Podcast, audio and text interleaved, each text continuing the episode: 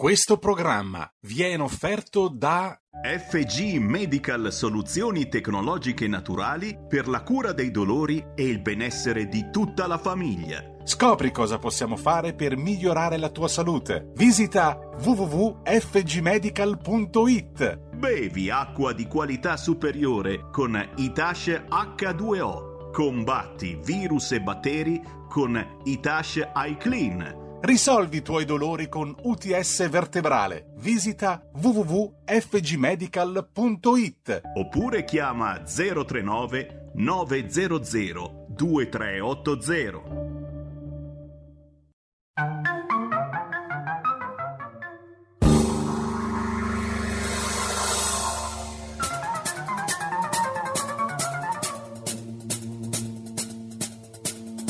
Va ora in onda Zoom, 90 minuti in mezzo ai fatti. Conduce Antonino Danna.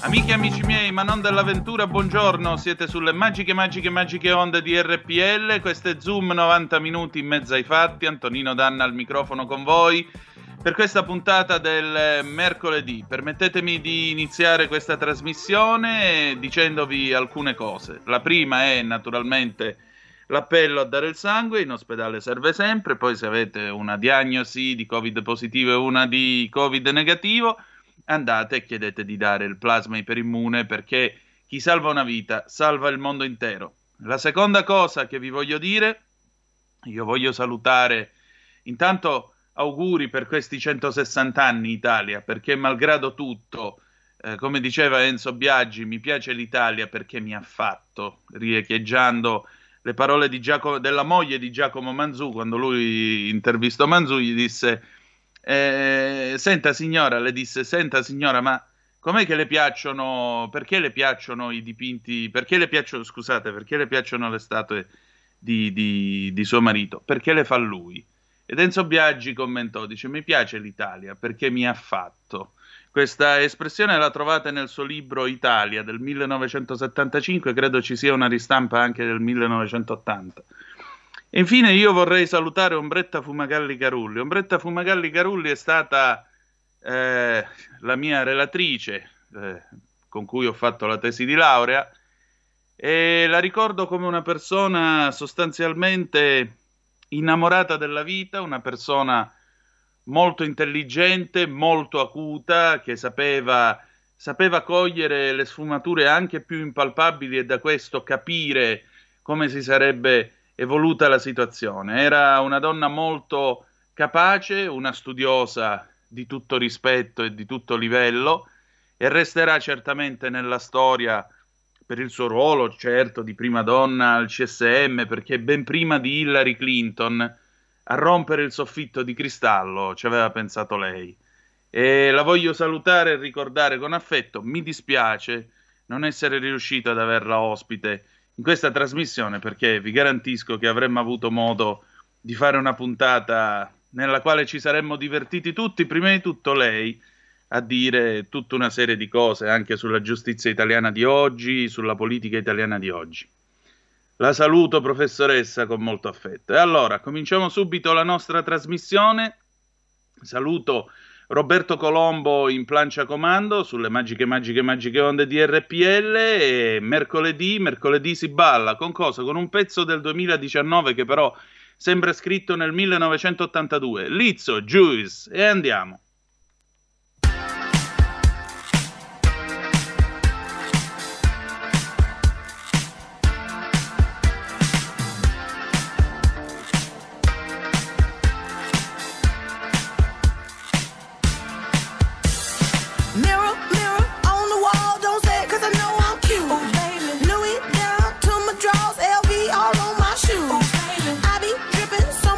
got looking like like a crystal ball. That's baby. So is you. That's how I roll. I'm shining, everybody wanna shine. I was born like this, don't even gotta try. I like shot a nigga better over time. They just say I'm not the baddest chick you like.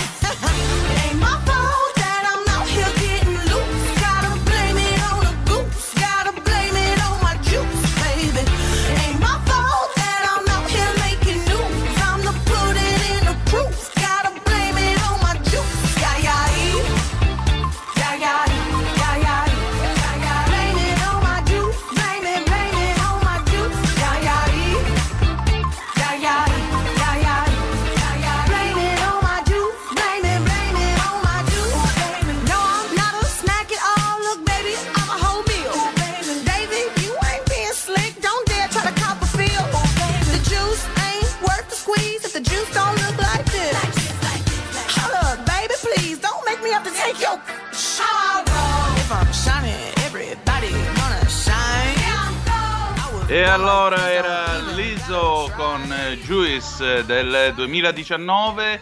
Siete sempre sulle magiche, magiche, magiche onde di RPL. Questo è sempre Zoom, 90 minuti in mezzo ai fatti con Antonino Danna al microfono e abbiamo con noi l'amica degli animali, Paola D'Amico. Buongiorno Antonino, buongiorno a tutte e tutti. L'amica degli animali con Paola D'Amico.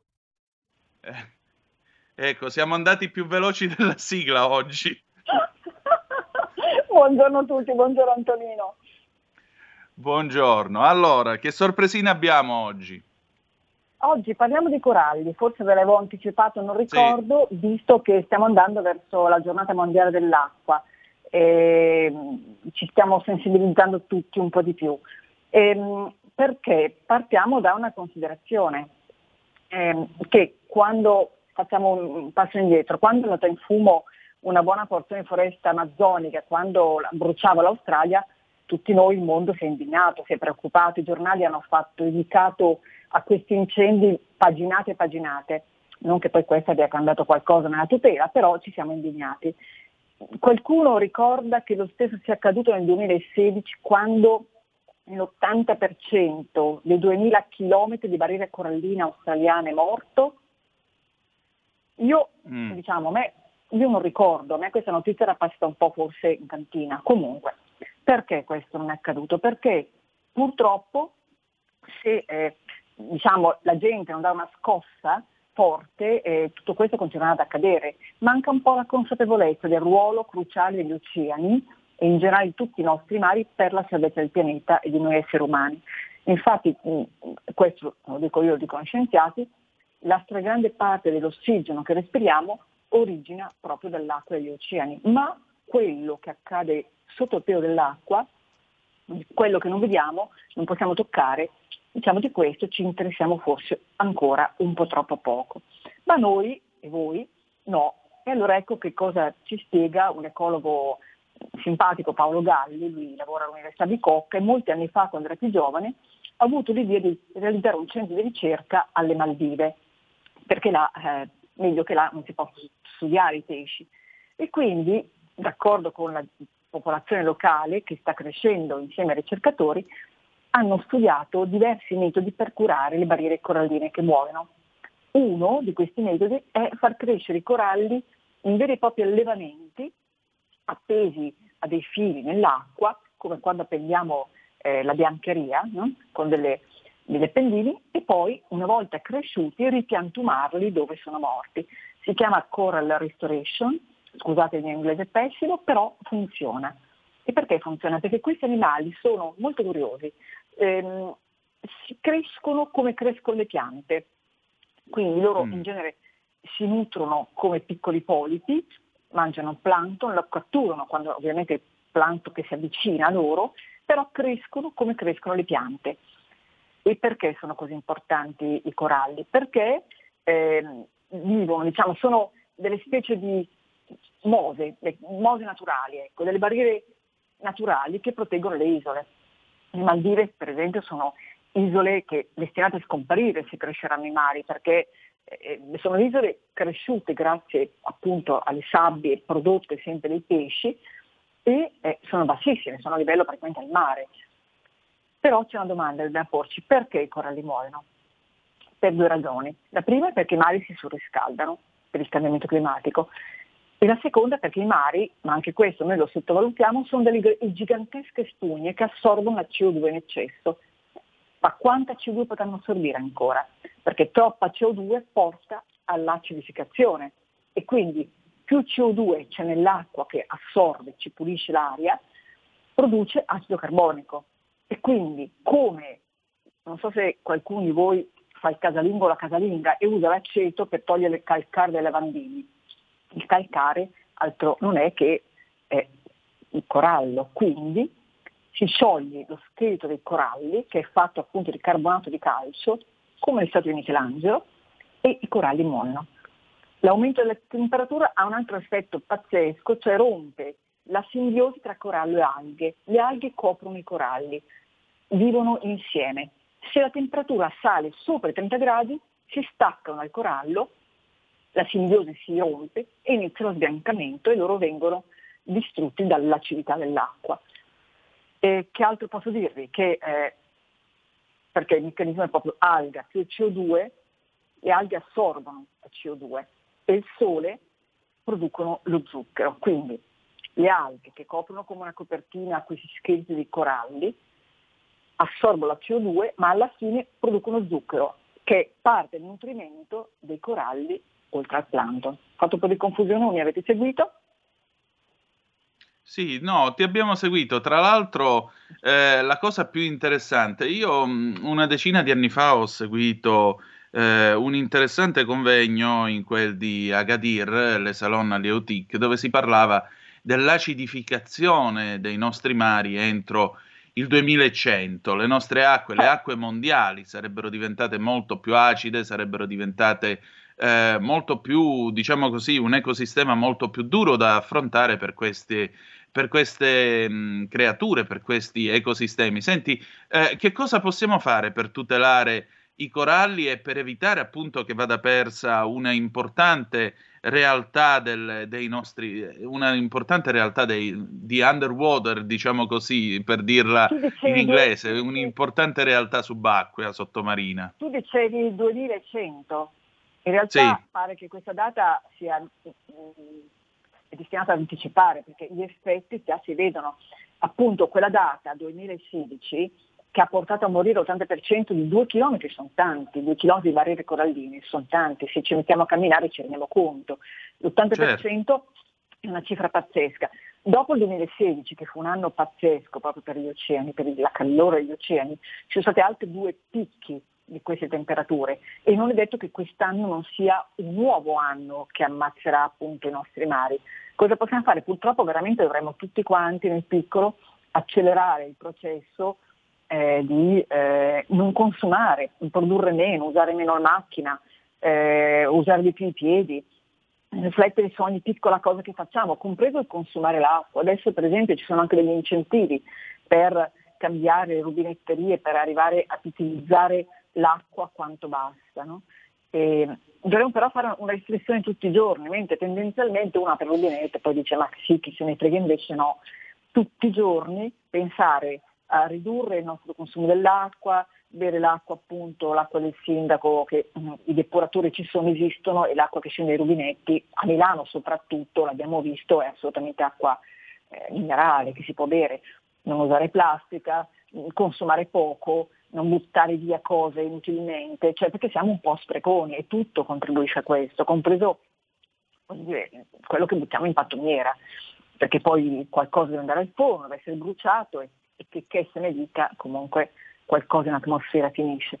Purtroppo dovremo in parte capire che siamo destinati a convivere con questi fenomeni, perché anche eh, i grandi eventi meteorologici, i tornado, tutto quello che sta interessando, la stessa, Italia sembrava un paese quasi, felice, no? Poi vediamo gli allagamenti, le, le piogge spaventose, tutto questo è sempre qualcosa che deve farci pensare. Il mare, l'oceano assorbe, ma è una spina che assorbire, può assorbire fino a un certo punto. Io credo che anche se poco possono cambiare, ma anche i piccoli comportamenti quotidiani, proprio quotidiani, avere una sorta di decalogo di buon uso del nostro pianeta siano fondamentali. Io ripeto, non sapevo di questa cosa dei coralli del 2016, me l'ha spiegata Paolo Galli, sono rimasta abbastanza sorpreso. Eppure mi ha consigliato anche un libro che è interessante sulla storia di Magellano, perché Magellano, che aveva girato il mondo e sembrava veramente che avesse fatto delle imprese pazzesche, si è fermato proprio, eh, è stato fermato nelle sue imprese ed è morto da una barriera corallina. Quindi eh, il libro di Magellano di Stefan Zweig, scritto Zara W. Empoli Imola Genova, ed è un libro meraviglioso. Quindi i coralli erano delle difese naturali anche da, dai conquistatori. Ecco che anche tu mi hai fatto ricordare questo dettaglio della barriera corallina. Questo dettaglio capita anche a Roberto della Grive, che è il protagonista di un romanzo del 94 di Umberto Eco, L'isola del giorno prima. Lui ah. fa naufragio su questa nave che si chiama, se non ricordo male, Amarilli e prova a raggiungere questa isola che si trova sulla linea del cambio di data, ecco perché è l'isola del giorno prima, e proprio mentre sta cercando di nuotare per raggiungere l'isola si ferisce con i coralli e a quel punto viene ripescato da un frate che si è nascosto sull'isola, insomma succedono tutta una serie di, di, vicende e ancora una volta mi dimostri che aveva ragione Umberto Eco, i libri si parlano tra loro, una seria indagine poliziesca deve scoprire che i colpevoli siamo noi. Speriamo di non essere colpevoli coi coralli, che è la cosa più importante. Assolutamente. Va bene, Grazie, Paola, Antonino. senti, dimmi. No, appunto, volete un'anticipazione la prossima settimana? Dai però sono ancora indietro, spero di riuscire a trovare la persona che ci racconta qualcosa in più, esclusivamente per voi le cicogne nere. Ah, eh, io non le avevo mai viste, la settimana scorsa mio marito è andato con un suo amico medico che è un naturalista appassionato a fare una lunga passeggiata lungo gli spiaggioni di Po e ha fatto una foto che non posso giurarvi perché è orrenda, perché non abbiamo una, grande, una telefonina, erano troppo lontani, e hanno visto eh, uno, uno stormo di 11 cicogne rere, che pare siano così tante una rarità. Sono esattamente come le cicogne, ma sono completamente nere con un pezzetto di pancia bianca spettacolari, se andate sul web. E vedere lungo po' ho avvisato un po' di ricercatori, ancora non si erano viste. Non so ancora poco, però in anticipazione, appena avrò le idee più chiare vi, vi racconto. Va bene Paola, dai, sono molto curioso, vediamo che cosa succede. Allora, grazie di essere stata con noi anche questo mercoledì. Grazie a voi, grazie a tutti. Grazie Tanto a te e soprattutto ricordatevi di seguire Paola sul Corriere della Sera dove lei cura e lavora nel dorso Buone Notizie. Buone quindi... notizie. Esatto. esatto. Grazie. Grazie, grazie a, a te Paola, un abbraccio. Buona settimana. E... Grazie e anche a te. Allora, noi ci ritroviamo con Paola mercoledì prossimo. Allora, che cosa c'è adesso da scaletta? Adesso da scaletta abbiamo un pezzo che sembra quasi commentare tutta la conversazione che abbiamo avuto con eh, Paola D'Amico e per certi versi introduce anche il nostro faccia a faccia. Io ho avuto il piacere pochi minuti fa di mh, mm, terminare questo colloquio con eh, Felice Manti, caporedattore del giornale eh, molto esperto di indrangheta e criminalità organizzata, lui non ha potuto essere presente in diretta, lo ringrazio per la sua disponibilità.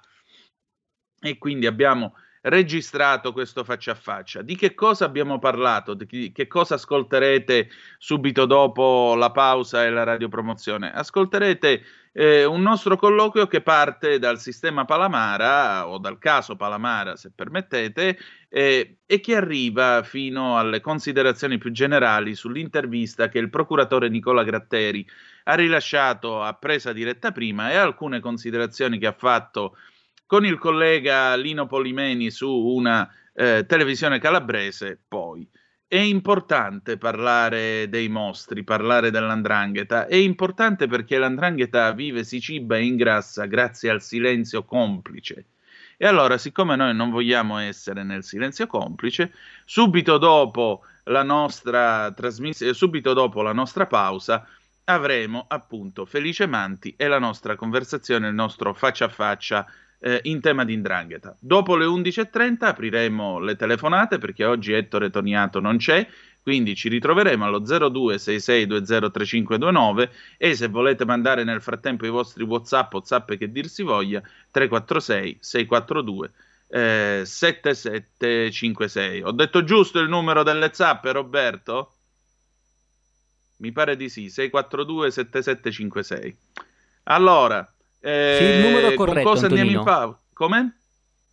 È il numero corretto, Antonino. Perfetto, è perché ogni tanto la memoria mi incespica. Allora, andiamo in pausa con eh, Pierangelo Bertoli e pure Soffia del 76. A tra un po'.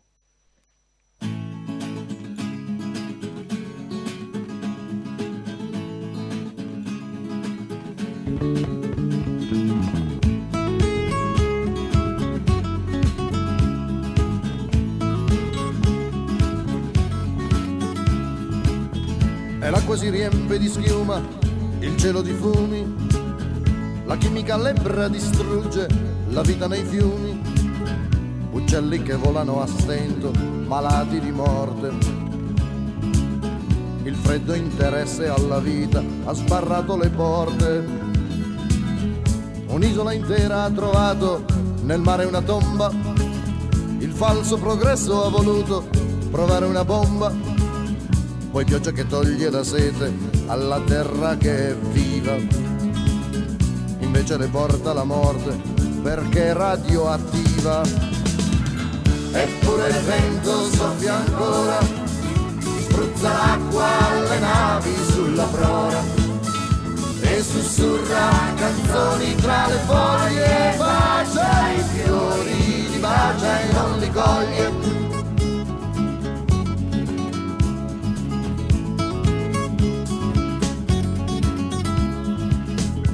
Giorno il denaro ha scoperto la guerra mondiale, ha dato il suo putrido segno all'istinto bestiale ha ucciso, bruciato, distrutto in un triste rosario. E tutta la terra si è avvolta di un nero sudario. E presto la chiave nascosta di nuovi segreti, così copriranno di fango persino i pianeti, vorranno inquinare le stelle, la guerra tra i soli. I crimini contro la vita li chiamano errori eppure il vento soffia ancora, spruzza l'acqua alle navi sulla prora e sussurra canzoni tra le foglie, bacia i fiori, li bacia e non li coglie, eppure sfiora le campagne, accarezza sui fianchi le montagne e sconfiglia le donne tra i capelli, corre a gara in volo con gli uccelli. Eppure il vento soffia ancora.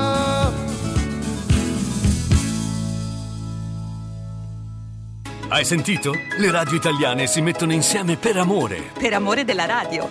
Una grande storia meritava uno straordinario futuro. Nasce l'app Radio Player Italia 140 stazioni in una sola rete. Scegli la tua preferita e ascolta il suono perfetto del digitale. Gratis, senza registrazione, senza interruzioni. Compatibile con tutti i device. Naviga, esplora e scopri l'universo dell'audio. Ti sorprenderà. Scarica Radio Player Italia. Il futuro batte con la radio nel cuore. Anche RPL è disponibile su Radio Player Italia. Stai ascoltando RPL. La tua voce libera, senza filtri né censura. La tua radio.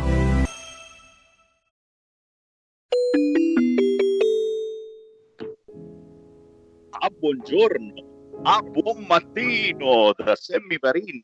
Il Sammy Varin che si intrufola nella trasmissione del Danna perché perché vi vuole far pensare. Già, già, già. Vi metto la pulce nell'orecchio e vi chiedo, ma siete sicuri di stare facendo veramente tutto il possibile per evitare ogni possibile contaminazione da questo maledetto virus?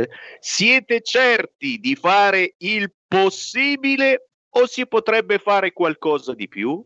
Beh, un consiglio ci arriva da FG Medical. Buongiorno a Francesco Fioroni. Buongiorno a te Semmi e a tutti coloro che ci seguono ogni lunedì, mercoledì e venerdì. C'è un bel sole, ci sarebbe tanta voglia di uscire, ma purtroppo siamo ancora chiusi in casa e lo siamo, Semmi, forse perché come hai accennato tu nella tua eh, ringa d'apertura, non stiamo facendo tutto quello che andrebbe fatto. Ancora qualche comportamento un po' leggero lo abbiamo tutti ed è per questo che dopo un anno e due mesi siamo ancora qui con i contagi che salgono alle stelle ogni giorno e i morti che non cessano.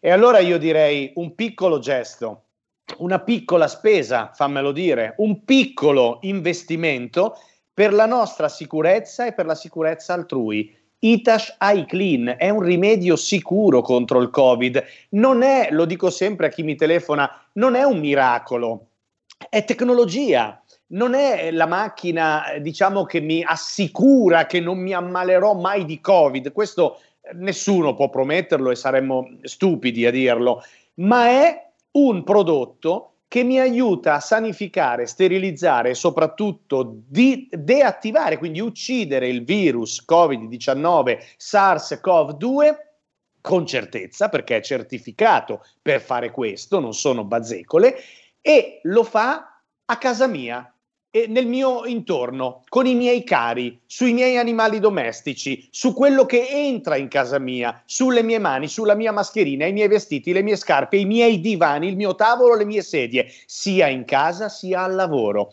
Facile da usare, portatile, non è a batteria, si usa come si usa farò, dirò un nome, spero di non fare pubblicità occulta, come uso lo Chantecler, ecco, uso Itasha Clean, lo spruzzo su una superficie ma ho realizzato a casa mia, senza chimica, senza plastica, senza residui tossici, un biocida ad ampio spettro che mi permette di vivere in un intorno sanificato. Bagno, cucina, virus e batteri comuni, pesticidi della frutta e della verdura, ma soprattutto Covid-19, SARS-CoV-2. Un piccolo investimento perché è un prodotto economico, ma santo cielo, è per la nostra sicurezza, lo dobbiamo a noi, alla nostra famiglia e fammi dire al pianeta. Ho esagerato, Sammy?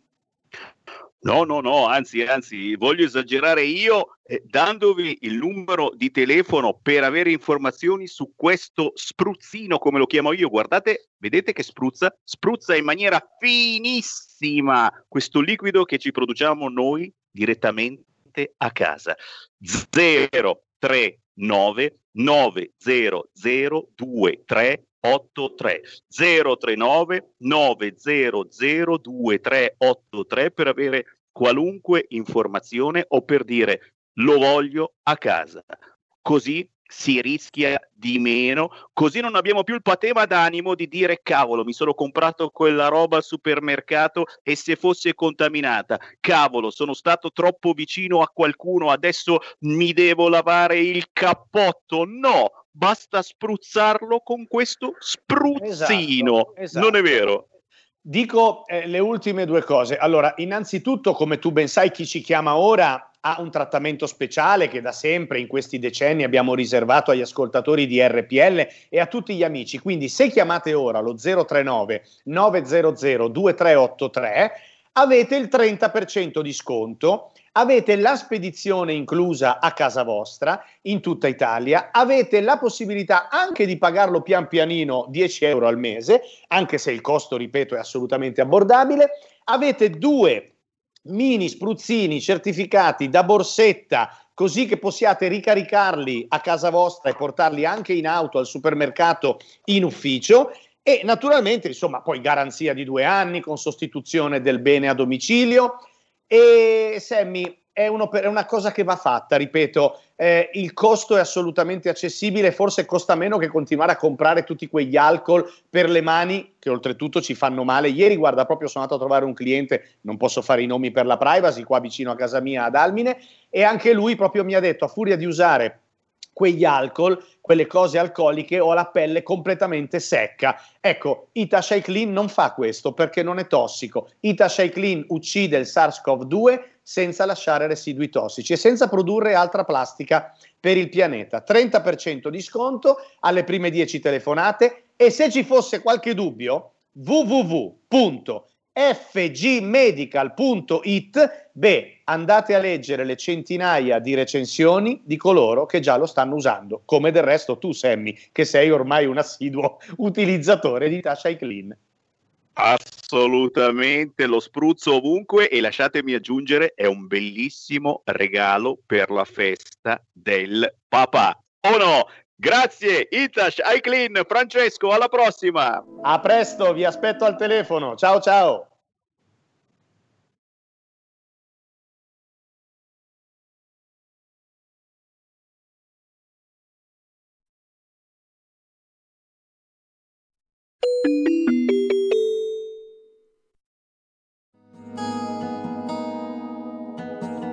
Lingue e dialetti cambia giorno e cambia orario.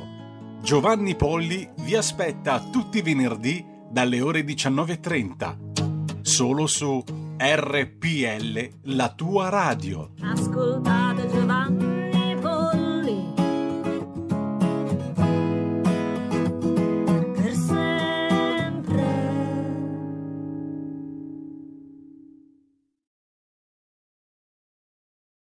E rieccoci, siete di nuovo sulle magiche, magiche, magiche onde di RPL. Vi vado a presentare il nostro ospite con cui abbiamo avuto eh, questo faccia a faccia in tema di sistema Palamara, ma anche in tema di criminalità organizzata e segnatamente Ndrangheta. Felice Manti, caporedattore de Il Giornale, eh, autore tra l'altro con Antonino Monteleone delle Iene di Omia Bella Madundrina, dove lui parla appunto con Monteleone, conducono un'interessante inchiesta a proposito della penetrazione delle cosche eh, mafiose calabresi, anzi dranghetiste calabresi, eh, all'ombra della Madunina e più in generale nel settentrione d'Italia. Quindi eh, vi lascio a questo nostro colloquio, mi auguro possa essere di vostro interesse, credo che lo sarà. Alle, dopo le 11.30 ci ritroveremo allo, sullo 02 eh, 66203529 e se volete già anche durante eh, la messa in onda di questo nostro faccia a faccia potete eh, mandarci le vostre zappe, i vostri whatsapp 346 642 7756 Roberto se tutto è pronto possiamo allora mandare in onda questo contributo. Grazie e allora Felice, intanto buongiorno, grazie del tuo tempo oggi qui a Zoom. Senti, nei giorni scorsi tu su Il Giornale hai scritto un interessante articolo a proposito di eh, quello che sta succedendo a Reggio Emilia. Tu esordisci dicendo così: è lecito sapere se un sindaco è indagato? No, se è del PD. Reggio Emilia ancora sotto shock per Marco Mescolini, l'ex procuratore capo, pizzicato anche nelle chat con l'ex leader ANM Luca Palamara trasferito al CSM fuori dall'Emilia per incompatibilità ambientale con l'accusa di essere stato troppo tenero col PD. Che cosa è successo?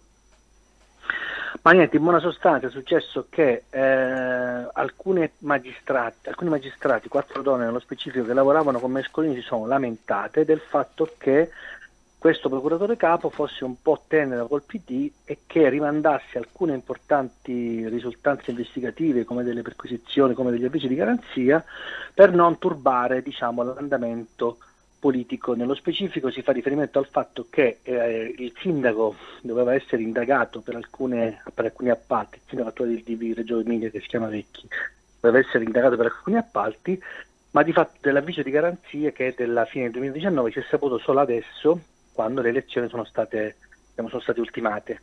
In qualche modo l'idea del CSM presieduto da Antonino Di Matteo è che questo magistrato fosse appunto un po' tenero nei confronti del PD e che quindi alcune, diciamo, la, diciamo, la, la, rappresentazione plastica della giustizia orologeria, in buona sostanza. Io non faccio uscire il coinvolgimento di un politico eh, diciamo, su fatti evidentemente più o meno gravi per non turbare il regolare andamento delle elezioni. Quindi una forma di rispetto da un certo punto di vista, una giustizia orologeria per chi diciamo, al contrario vede che invece in altre situazioni, in altre circostanze per altri partiti questa stessa attenzione non c'è stata. Vedi per esempio l'inchiesta è stata fatta su Cesa quando si era alla vigilia della verifica sul Conte 2 Conte 3 e Cesi è stato indagato in una inchiesta del dottor Gratteri, il cui esito vedremo nei prossimi mesi, eh, ma nel frattempo quella indagine ha portato a eh, a dimettersi e l'UDC dalla posizione di, diciamo, di, trattativa che stava compiendo con la maggioranza a chiamarsi completamente fuori dalla trattativa e questo ha portato poi alla scelta di Mario Draghi come Presidente del Consiglio.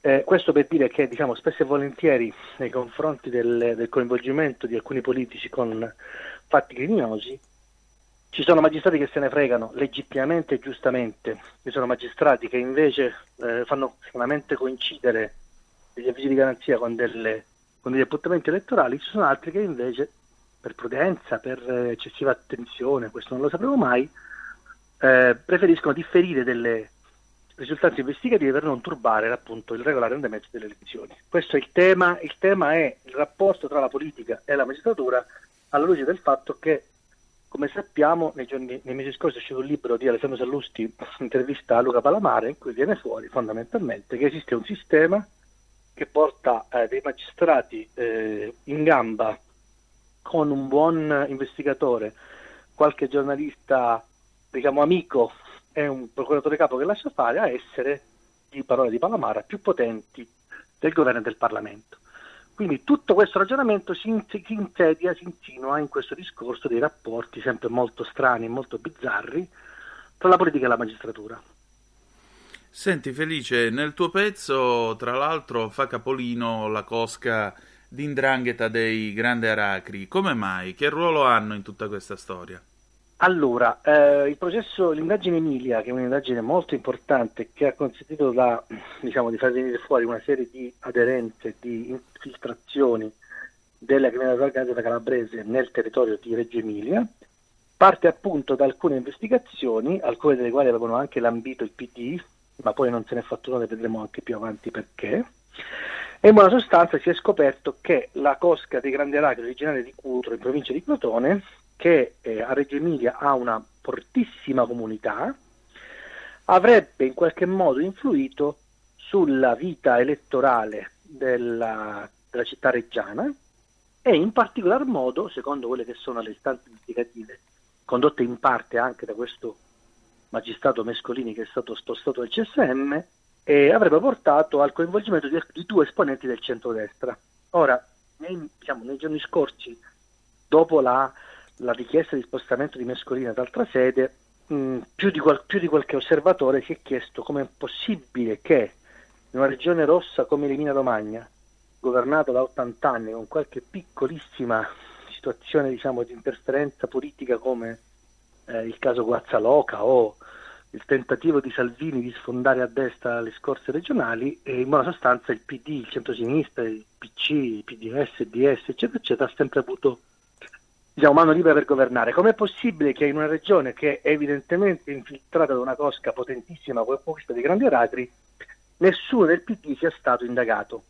Poi si scopre che banalmente dentro le procure ci sono dei magistrati che a dire del CSM avevano delle attenzioni particolari nei confronti del PD, che diciamo, il dubbio legittimamente sorge, no? Com'è possibile che si faccia un'inchiesta di quel tipo e non si scoprano diciamo, rapporti tra eh, calabre- le cosche calabresi e alcuni politici. Anche perché, di questo ne sono occupato io nei giorni scorsi, nel 2013 c'è stato un report dei servizi segreti che aveva chiesto alla DDA di indagare sui rapporti tra l'attuale sindaco di Reggio Emilia, la moglie, l'allora moglie che era originaria di Cutro e alcune ditte che poi successivamente sarebbero state diciamo, contestualmente formalizzate le loro diciamo, appartenenti o quantomeno gravitanti intorno ad ambienti mafiosi, come era possibile che questa moglie del sindaco, che, aveva, che lavorava in comune all'ufficio, diciamo, a, a, a, in certi uffici, avesse dato la possibilità a queste aziende di mafia di ottenere degli appalti per la ricostruzione post-sismica. Questo report è stato consegnato di mano al dottor Mescolini per le sue diciamo, eventuali decisioni ed è rimasto nel cassetto. Nel ecco. 2013 Vecchi era capogruppo al Consiglio Comunale del PD, oggi ce lo troviamo sindaco. Non bisogna dimenticarsi anche che l'ex sindaco di Reggio Emilia, di cui Vecchi era il vice, cioè Graziano del Rio, ammise candidamente, senza problemi, ma c'erano delle documentazioni, quindi non poteva fare diversamente, di essere stato lui stesso a Cutro in visita durante una ricorrenza religiosa per, diciamo, eh, certificare, suggellare questo rapporto tra il comune di Cutro, feudo di questa cosca Grande Aracri, e il comune di Reggio Emilia. Una leggerezza, diciamo così, che lo stesso procuratore antimafia di allora, Franco Roberti, definì appunto molto grave perché in questo modo, diceva Roberti, eh, che oggi è parlament- europarlamentare del Partito Democratico, eh, in questo modo siamo, si eh, rafforza l'immagine della cosca di mafia perché si capisce che evidentemente se la cosca di mafia ottiene che il comune dove la cosca originale di Cutro fa il bello e cattivo tempo viene giù a omaggiare la comunità locale, si può percepire che in qualche modo quella comunità, eh, quella, quella, quel sindaco, quell'amministrazione è in qualche modo permeabile. Eppure, da allora oggi le inchieste, inchieste di indrangheta in questo senso non ce ne sono state, ma probabilmente, io mi auguro, e spero, siccome mh, mm, tutto il tema è che le indagini quando si tratta di questo genere di reati sono molto lunghe e molto complesse, è ovvio che ci vuole del tempo per verificare effettivamente una, diciamo, un rapporto tra la politica e l'amministrazione pubblica, proprio perché è talmente delicata la questione che non, è, non basta semplicemente l'idea che, il, o meglio, dal punto di vista politico può bastare il fatto che un mafioso dica ho votato per il politico X. Dal punto di vista, diciamo, giuridico ci vuole che ci sia, diciamo, tra eh, politico e il mafioso uno scambio di interessi. Io ti do un voto, tu in cambio mi dai qualcosa, un, un appalto, una, un posto in un, una commissione di, indagine o in una, diciamo, in una controllata comunale, eccetera, eccetera. Le modalità sono tante. Lo dico perché nei giorni scorsi c'è stata una sentenza che ha lasciato diciamo, molta, molti dubbi, se vogliamo, che riguarda l'ex assessore della Regione Lombardia eh, Zambetti, il quale è stato condannato insieme a un presunto dranghetista che si chiama Costantino, perché questo Costantino avrebbe taglieggiato Zambetti eh, chiedendogli dei soldi per ogni voto che questo presunto dranghetista era in grado di procurargli. Ora, leggendo bene le carte, sembra che diciamo, la promessa di eh, uno scambio politico elettorale ci sia stata, ma non sia stata così, diciamo, non, si sia, non ci siano state le condizioni che Costantino prometteva, in buona sostanza i voti promessi sarebbero stati molti meno. Questo non toglie evidentemente che se un politico si presta a farsi dare dei voti da un mafioso, questo politico va evidentemente condannato. Ma qui il tema è un altro. Il tema è che per la prima volta si parla, si ipotizza che un dranghetista possa in qualche modo taglieggiare un politico per fargli avere un tornaconto elettorale.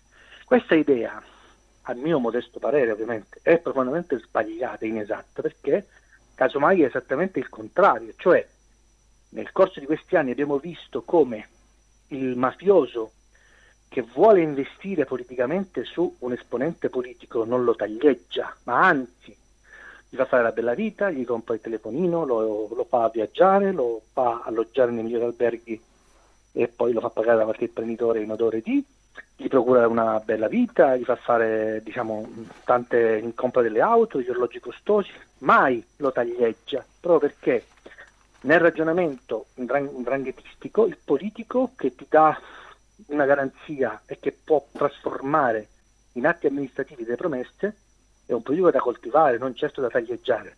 Lo dico perché quando si fanno dei processi all'andrangheta della politica, spesso e volentieri ci si innamora di un'idea e si, eh, diciamo, in qualche modo si accantona il fatto che poi questa idea del politico e del mafioso diciamo, abbia poi una, un, un, significato, un senso. Ripeto, non è che Zambetti avesse fatto bene ad accettare i voti del mafioso, Zambetti ha, ha sbagliato ed è giusto che debba pagare.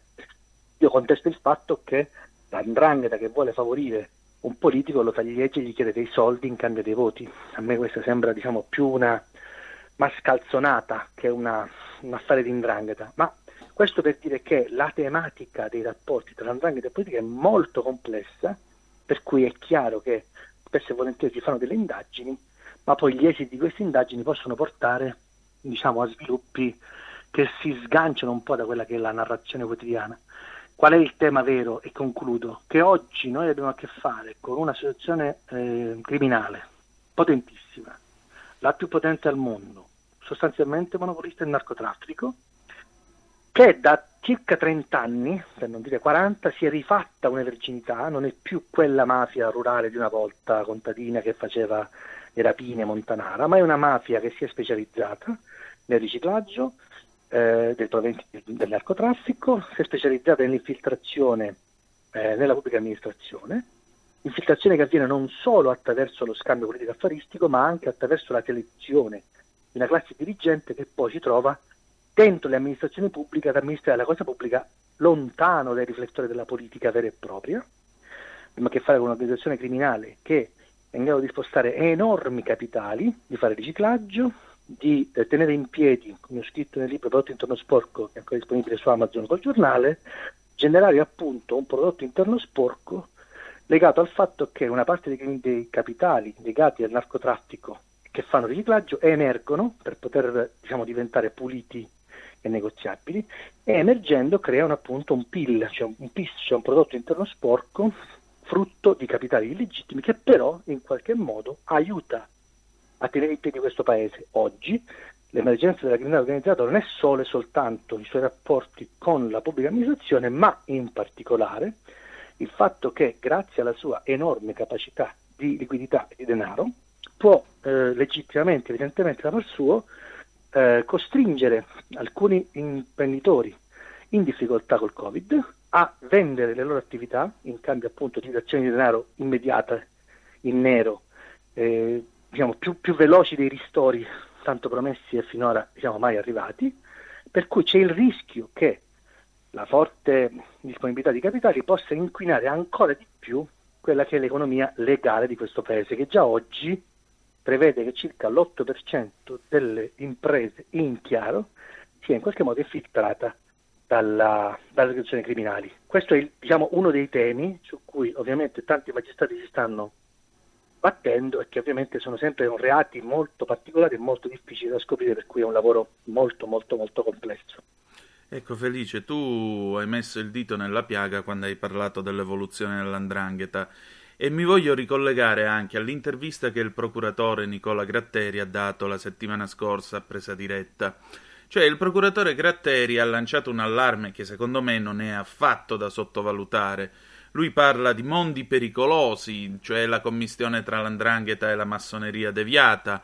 Eh, il gioco si è fatto pesante, si è fatto serio e soprattutto lui ha detto una cosa che mh, francamente mi ha molto preoccupato e mi ha molto preoccupato soprattutto per lui. Lui dice questi mondi non dimenticheranno mai quello che gli viene fatto, per cui cercheranno sempre una vendetta. E poi quello che eh, Gratteri comunque ha detto anche al collega Lino Polimeni per una tv locale in Calabria, dice Drangheta e massoneria deviata comunque non sono invincibili, non, non, ci fermeremo, ma non garantiamo, diciamo così, la vittoria dello Stato. Quando, quando l'uomo dello Stato arriva a dire non garantiamo il successo finale, secondo me lo Stato a Roma qualcuno dovrebbe pigliare e dire scusa tanto Gratteri quanti magistrati ti servono? 20, io te ne mando 50. Sì, il tema non è solo ed esclusivamente eh, il, diciamo, il, numero di magistrati che lavorano a certe inchieste, ma è anche la modalità con cui la, la criminalità si infiltra nella cosa pubblica e il fatto che spesso e volentieri queste indagini arrivano quando ormai l'infiltrazione è già avvenuta da tempo, è come pensare di, diciamo, di eh, sistemare una tubatura quando l'intera casa è ormai compromessa no? dal fatto certo. che l'acqua ha corroso il cemento e quindi in qualche modo la casa è destinata a venire giù. La Calabria è una casa destinata a venire giù, dobbiamo prenderci, diciamo, dobbiamo metterci in testa. Il tema qual è però? Noi non possiamo da un lato pensare di fare la guerra alla mafia solo con questo genere di ehm, armi, perché ovviamente la, la, la, l'arma del processo, l'arma dell'inchiesta, l'arma giuridica arriva sempre molto dopo eh, il fatto compiuto. Quindi ci, sensi- ci vorrebbe una sensibilizzazione maggiore rispetto a questi problemi, una sensibilizzazione che dovrebbe andare a diciamo, intercettare alcune fasce della popolazione e alcune diciamo, categorie, proprio per spiegar loro che, diciamo, che, non si deve cedere alle lusinghe dell'andranghete, ai capitali di cui loro hanno grande disponibilità. Però come si fa a dire a un ristoratore che non prende i ristori, di non accettare i soldi in nero che la mafia gli dà pur di non fargli chiudere la baracca? Questo è il tema. Cioè, lo Stato perde non perché non dà i magistrati a gratteri, ma perché non dà i ristori al ristorante taglieggiato da un lato dal Covid e dall'altro da una pressione fiscale insostenibile.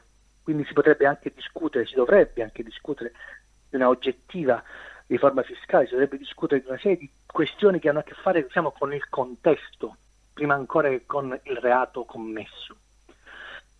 C'è anche un aspetto diciamo, più difficile su cui diciamo, piacerebbe discutere con te, e cioè l'aspetto processuale.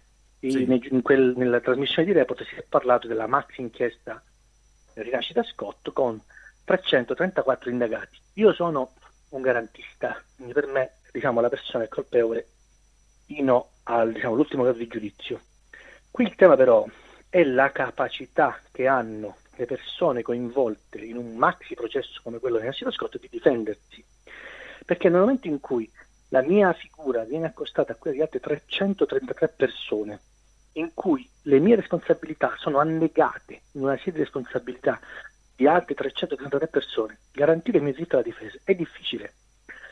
Se in un processo come quello ci fosse un innocente che è costretto a una detenzione ingiusta, una condanna ingiusta, eh, una sanzione amministrativa ingiusta, ebbene, anche quella condanna di una persona innocente è una mina, è una bomba pronta a esplodere rispetto a un territorio in cui appunto ci si muove con grande accortezza tra ciò che è lecito e ciò che non è lecito, perché il rischio di condannare delle persone innocenti, rischio che c'è sempre in tutti i tipi di processi, dai processi di mafia ai processi per uh, incidente stradale, ai processi per fatti di cronaca nera, è un rischio che però diventa ancora più alto ancora più esponenziale quando si fanno delle indagini che coinvolgono 300, 400, 500 persone. Perché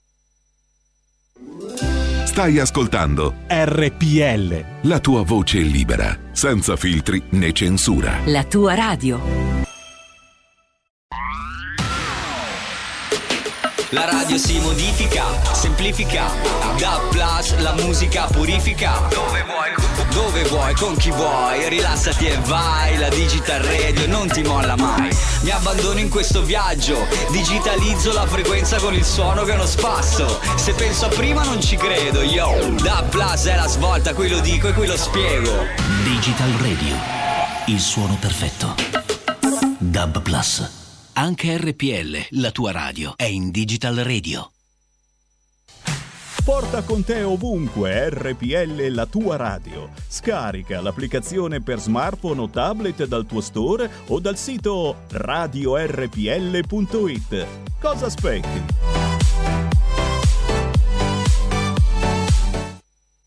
Perché il rischio di condannare delle persone innocenti, rischio che c'è sempre in tutti i tipi di processi, dai processi di mafia ai processi per uh, incidente stradale, ai processi per fatti di cronaca nera, è un rischio che però diventa ancora più alto ancora più esponenziale quando si fanno delle indagini che coinvolgono 300, 400, 500 persone, perché è difficile trovare la verità del singolo eh, diciamo, politico, del singolo uh, uomo, di, uomo, della strada, del sindaco eventualmente ndranghetista in, una, in un novero, in un mazzo di fiori in cui ci sono appunto orchidee, ci sono rose, ci sono gerani, ci sono gardenie, ci sono gerbere, cioè è difficile trovare la responsabilità singola del singolo individuo. Quindi si rischia che, come è già successo e come abbiamo già denunciato, in un processo per mafia ci siano delle persone che senza aver commesso reati fine, vale a dire furti, eh, spaccio di droga, ricettazioni, estorsioni, riciclaggio,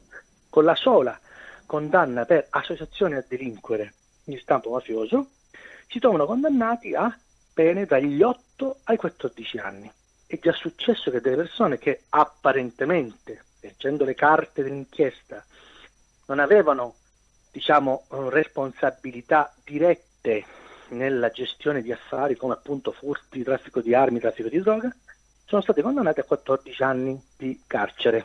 E, che, e per dirti alcune delle condanne dei processi crimine infinito su cui con Antonino Monteleone delle Iene abbiamo scritto il libro O mia bella Madondrina, oggi escono dal carcere persone che, stando dicendo le carte, non hanno fatto nulla se non diciamo, vantarsi di aver fatto, di far, di far parte di questa associazione diciamo, denominata Andrangheta.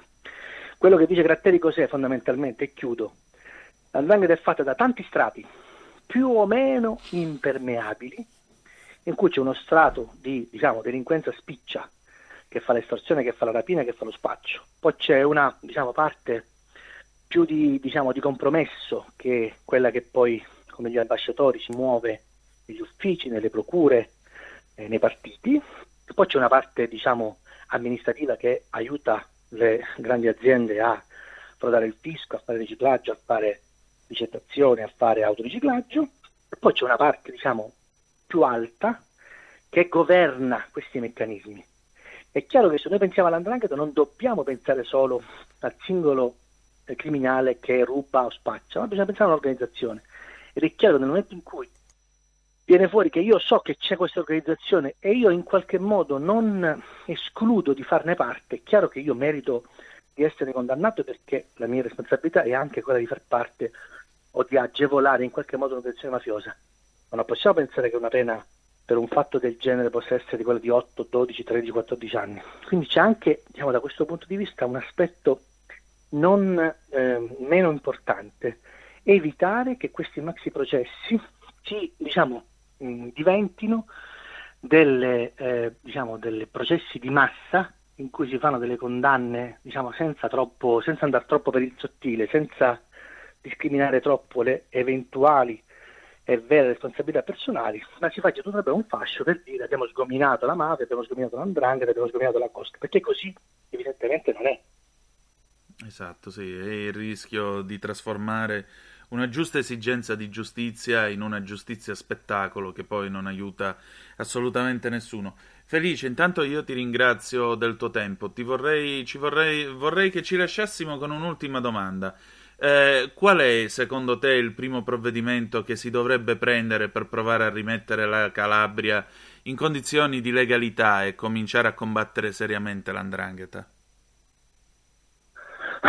Allora, la questione è banalmente molto semplice. Eh, bisogna dare delle prospettive, delle opportunità. Il recovery dà delle opportunità, questa pandemia dà delle opportunità. Dentro la Calabria ci sono delle persone in grado di raccogliere queste opportunità. L'investimento che bisogna fare è un investimento in qualità della vita, un investimento in infrastrutture, un investimento in trasporti, un investimento in stile di vita. Perché? È il disagio che crea le precondizioni perché io, cittadino, mi rivolga al mafioso. Se la mia strada non è asfaltata, se la mia casa non ha una fogna, se la mia casa non ha la luce o non ha l'acqua potabile tutti i giorni, è chiaro che io in questo modo non sono tutelato, non mi sento tutelato dallo Stato e mi rivolgo all'antistato. Se lo Stato garantisse a tutti lo stesso stile di vita che garantisce lo Stato a Milano, a Bologna, a Ravenna, a Ferrara o a Bolzano, cosa sarebbe il primo passo? È chiaro che sembra demagogia, ma non è demagogia. Qui noi dobbiamo lavorare sul fatto che purtroppo oggi in alcune zone della Calabria e del sud in generale, e dei sud in generale, lo Stato non viene percepito come qualcosa che dà, ma soltanto come qualcosa che prende, esatto. che pretende. Pretende il fisco, pretende la gabella, pretende, pretende e non dà. Quindi bisogna invertire questa tendenza, non è facile, e soprattutto bisogna evitare che lo Stato mostri, quando succedono certe circostanze, solo ed esclusivamente il suo volto più feroce, perché purtroppo anche questo atteggiamento di eccessiva, tra virgolette, ferocia nei confronti di persone che poi alla fine della fiera non sono così colpevoli, rischia di ingenerare nelle persone l'idea che appunto lo Stato si muova solamente per punire e non per promuovere.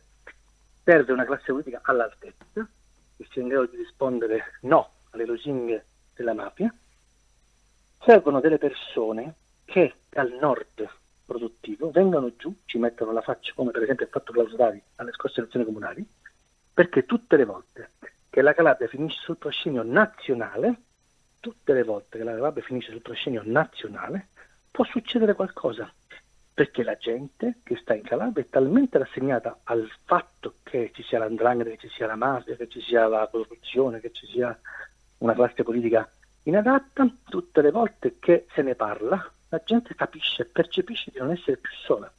Purtroppo anche dal punto di vista del Covid, anche dal punto di vista dell'emergenza sanitaria, per non dire, parlare di altre emergenze, il Sud è stato lasciato da solo, è stato lasciato indietro e scientemente viene da pensare che ci sia una convenienza nel lasciare che il Sud resti da solo a combattere questa battaglia. Perché, come ho detto prima, alla fine della fiera i soldi delle mafie rientranti nel, diciamo, nel, nell'economia trasparente e apparentemente lecita fanno comodo perché generano utili, perché generano lavoro. Non vorrei che poi alla fine della fiera allo Stato convenisse più lasciare che la mafia e le mafie controllino capillarmente il Sud per non doversi poi porre il problema di come gestire l'ordine pubblico che l'eventuale fine dell'andrangheta dovesse finire con un colpo di bacchetta dovesse portare. Perché oggi i capitali illeciti aiutano la polveriera Calabria la polveriera Sud a non esplodere. Pensate cosa dovrebbe succedere in un paese che ha il 75% di occupazione giovanile. Dovrebbe esserci la banlieue per strada tutti i giorni, invece non succede Niente. Esatto. Niente. Esatto. Perché?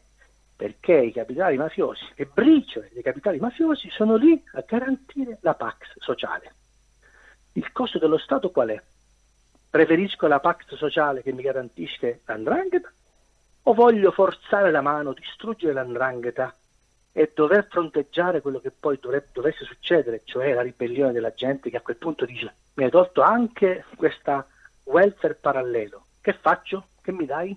Esatto. Questo è il tema.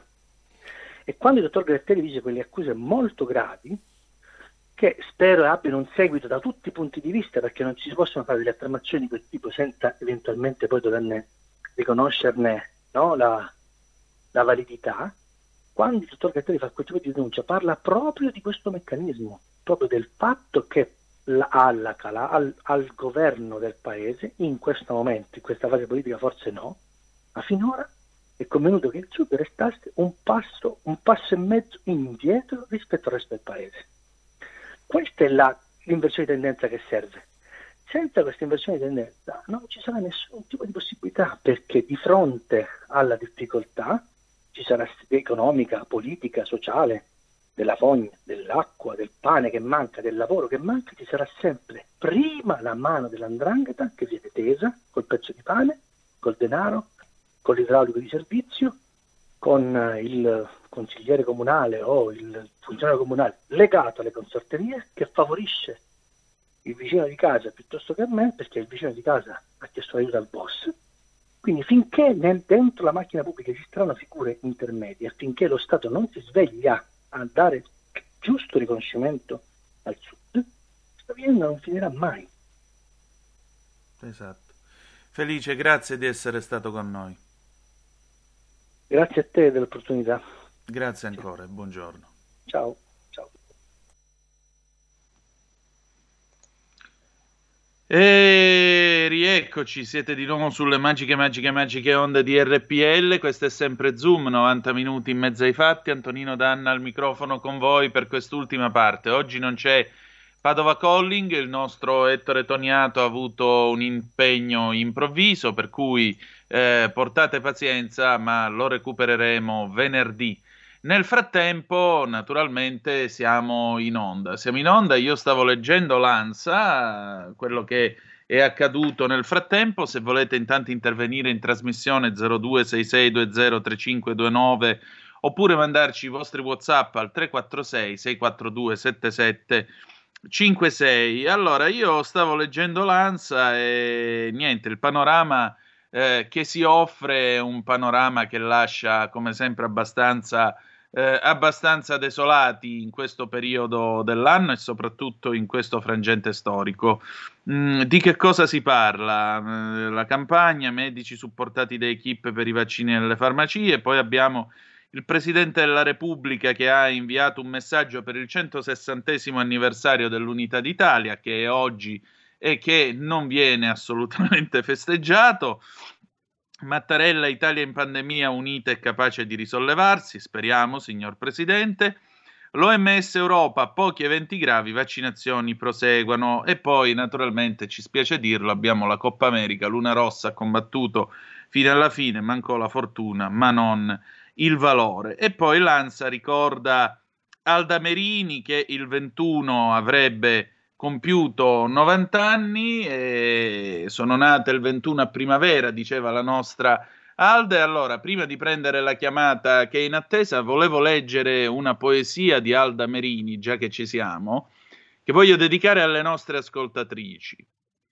Sorridi, donna, sorridi sempre alla vita, anche se lei non ti sorride.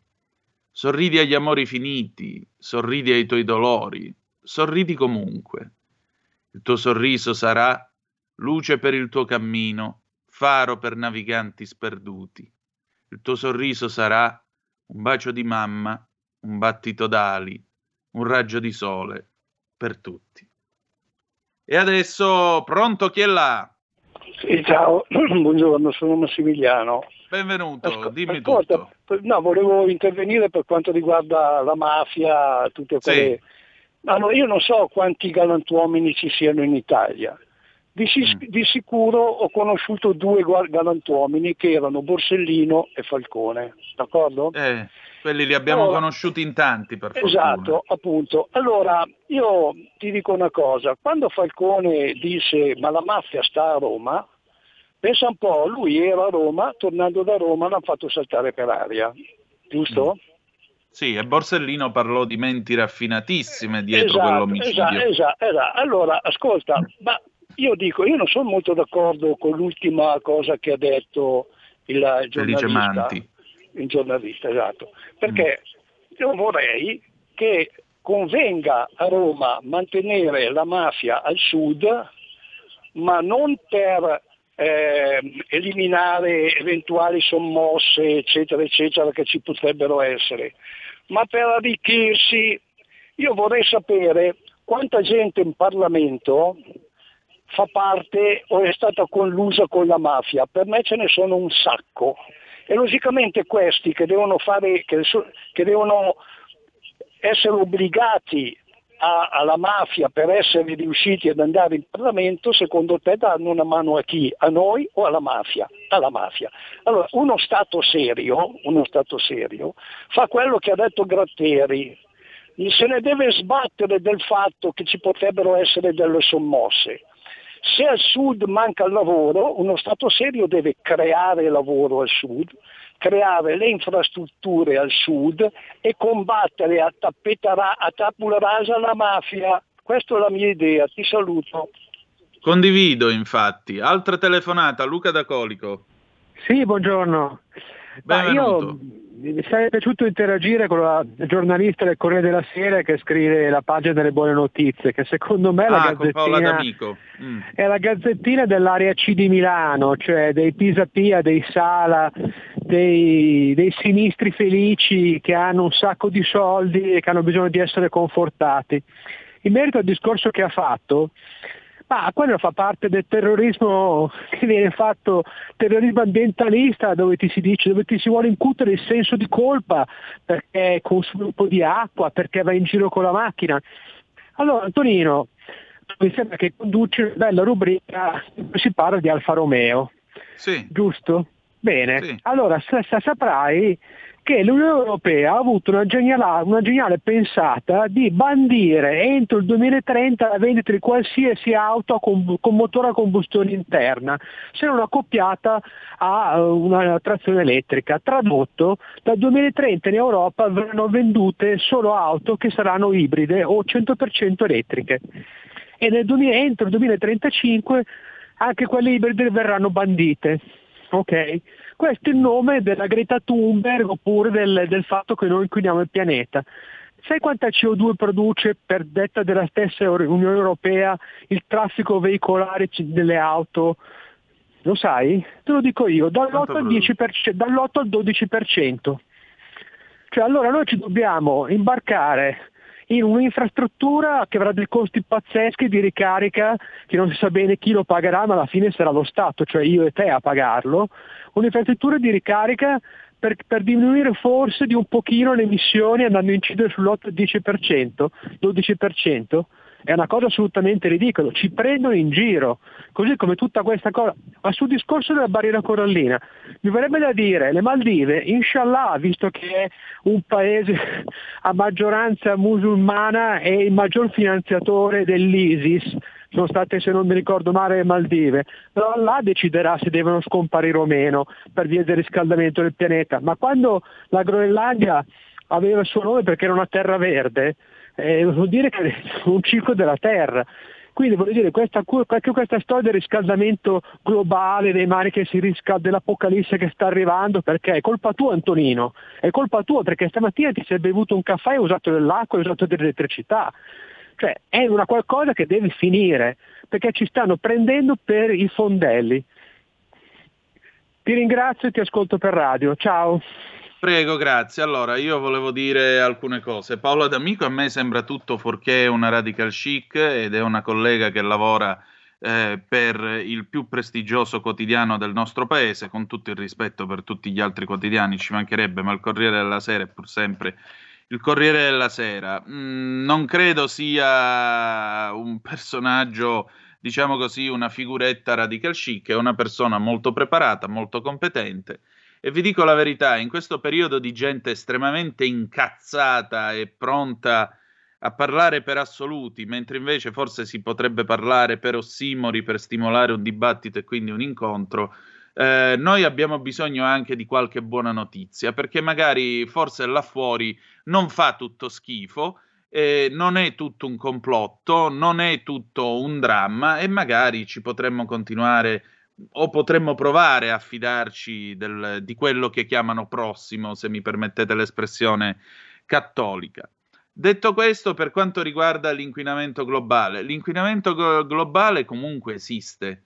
Esiste così tanto che addirittura c'è un posto in Italia, la Terra dei Fuochi, in cui i ragazzini muoiono a otto anni. E muoiono grazie a dei fenomeni, visto che stiamo parlando anche di mafie, a dei fenomeni che hanno ben pensato a partire dagli anni Ottanta di seppellire i rifiuti delle imprese eh, che non hanno voluto smaltire nel rispetto dell'ambiente. Il problema del riscaldamento globale. Il problema del riscaldamento globale è oggetto di dibattito. Io non entro in questa questione perché questa è la questione di cui ci torneremo a occupare dopo i vaccini. Resta un fatto: noi dobbiamo adottare uno stile di vita sostenibile. Lo stile di vita sostenibile non ha bisogno in fondo di grosse eh, di grosse scelte radicali, tipo non mangiare la carne o fare veganesimo. Tra l'altro, il, le previsioni sull'acidificazione dei mari che io ho trovato in quel convegno nel lontano 2011 ad Agadir, patrocinato dal sovrano del Marocco, e vi posso dire che eh, quelle sono delle previsioni che sono state fatte quando Greta aveva otto anni e nessuno se la filava. Per cui Attenzione prima di dire ragazzi esiste, non esiste. Sì, esiste l'acidificazione dei mari, esiste il rischio della plastica ed esistono anche delle scelte che noi possiamo fare. Io mi faccio il caffè, sono d'accordo, me lo faccio con che cosa? Con della corrente che mi viene certificata da fonti rinnovabili, quindi per esempio eh, il lago alpino, l'idroelettrico, eccetera, eccetera. Poi c'è da discutere non solo sul solare o sull'eolico, è che vogliamo portare le auto a corrente elettrica, siamo tutti d'accordo, però per produrre quella corrente elettrica e abbassare la CO2, perché l'unico mezzo che produce solo il 5% di CO2 funzionando, è l'energia nucleare. Allora, o riapriamo il dibattito sul nucleare anche in questo paese, o facciamo certe discussioni ipocrite del genere no, no, noi siamo denuclearizzati, però compriamo la corrente dai francesi, che guarda caso hanno le centrali nucleari o qualche azienda italiana gestisce centrali nucleari in Repubblica Ceca, è perfettamente legittimo, però si va a produrre la corrente elettrica da nucleare dove lo può fare. Meditiamo anche su questo. Abbiamo due chiamate, la prima è Manzoni, pronto chi è là? Saltato pronto. Manzoni, seconda telefonata. Bergamo di sotto. Sì, buongiorno. Buone garantito la mente raffinatissima della Daura, si chiama Carla del Ponte. Non per niente la buona Svizzera democratica esemplare l'ha confermata ambasciatore della Svizzera a Buenos Aires, dove cura tutti gli interessi delle banche mm, tipo eh, mm, Carnegie, Ford, Rockefeller. Mi scusi, fa... per quale motivo Carla Del Ponte avrebbe voluto assassinare Falcone alla Daura nell'89? Eh, perché le dava fastidio, le dava ombra il caro collega mm, e lui, loro sono andati insieme a vedere la bellezza di quella zona e lei si è garantita la insospettabilità perché erano insieme. E quando si è scoperto che mh, mm, c'era quella cosa pronta a esplodere ma era tanto vistosa e spacciata che anche i ciechi la, l'hanno notata, l'hanno fatta disattivare in tempo Bene, la ringrazio molto della sua versione dei fatti. Insomma, le cose non andarono proprio così. Andiamo avanti. Manzoni. Eh, sono qua, sono qua. Hola, ombre. No, due cose. Eh, come va? Ora, bene, che tal? Bene. Dai che abbiamo ancora 120 secondi. Allora, eh, due cose relativamente alla signora che parlava di animali. La prima è sì. mh, che c'è un errore storico. Magellano non, non, morì perché andò sulla barriera corallina. Magellano fu ucciso dagli aborigeni del luogo delle Filippine. Punto. Primo. Seconda cosa, visto che due o tre settimane fa fece una trasmissione circa eh, il recupero di una razza bovina che era, sembrava estinta, mm. Mm. Allora eh, la razza Uri, che è poi il simbolo del cantone Uri in Svizzera, è stata recuperata facendo incroci strani da due tedeschi, sono riusciti a recuperare la razza Uri, che era un bue gigantesco, tipo bufalo, con delle corna gigantesche. E mm. terza cosa, un... un...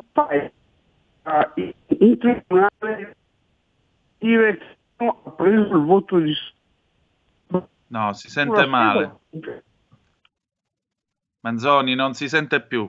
Manzoni, facciamo che ne continuiamo questa discussione domani o meglio ancora venerdì, perché domani sapete che duriamo di meno. Ragazzi, io devo chiudere, l'orologio mi corre appresso. Comunque, Grazie ancora una volta per la vostra presenza e per i vostri interventi. Noi ci ritroviamo domani sempre alle 10.35 trattabili sulle magiche, magiche, magiche onde di RPL. Mi scuso anche con Carola Rossi perché non possiamo fare il traino. Comunque, dopo di noi andrà in onda il suo bellissimo talk il, dell'incantevole Carola Rossi. Seguitelo perché è sempre un bel appuntamento il talk dal lunedì al venerdì con le nostre ragazze di talk. Che dire di più? Ci si ritrova domani e ricordate che the best is yet to come, il meglio deve ancora venire. Se poi dopo la sigla abbiamo tempo, c'è Luigi Tenco con Vedrai, vedrai. Vi ha parlato Antonino Danna. Buongiorno. Avete ascoltato Zoom, 90 minuti in mezzo ai fatti.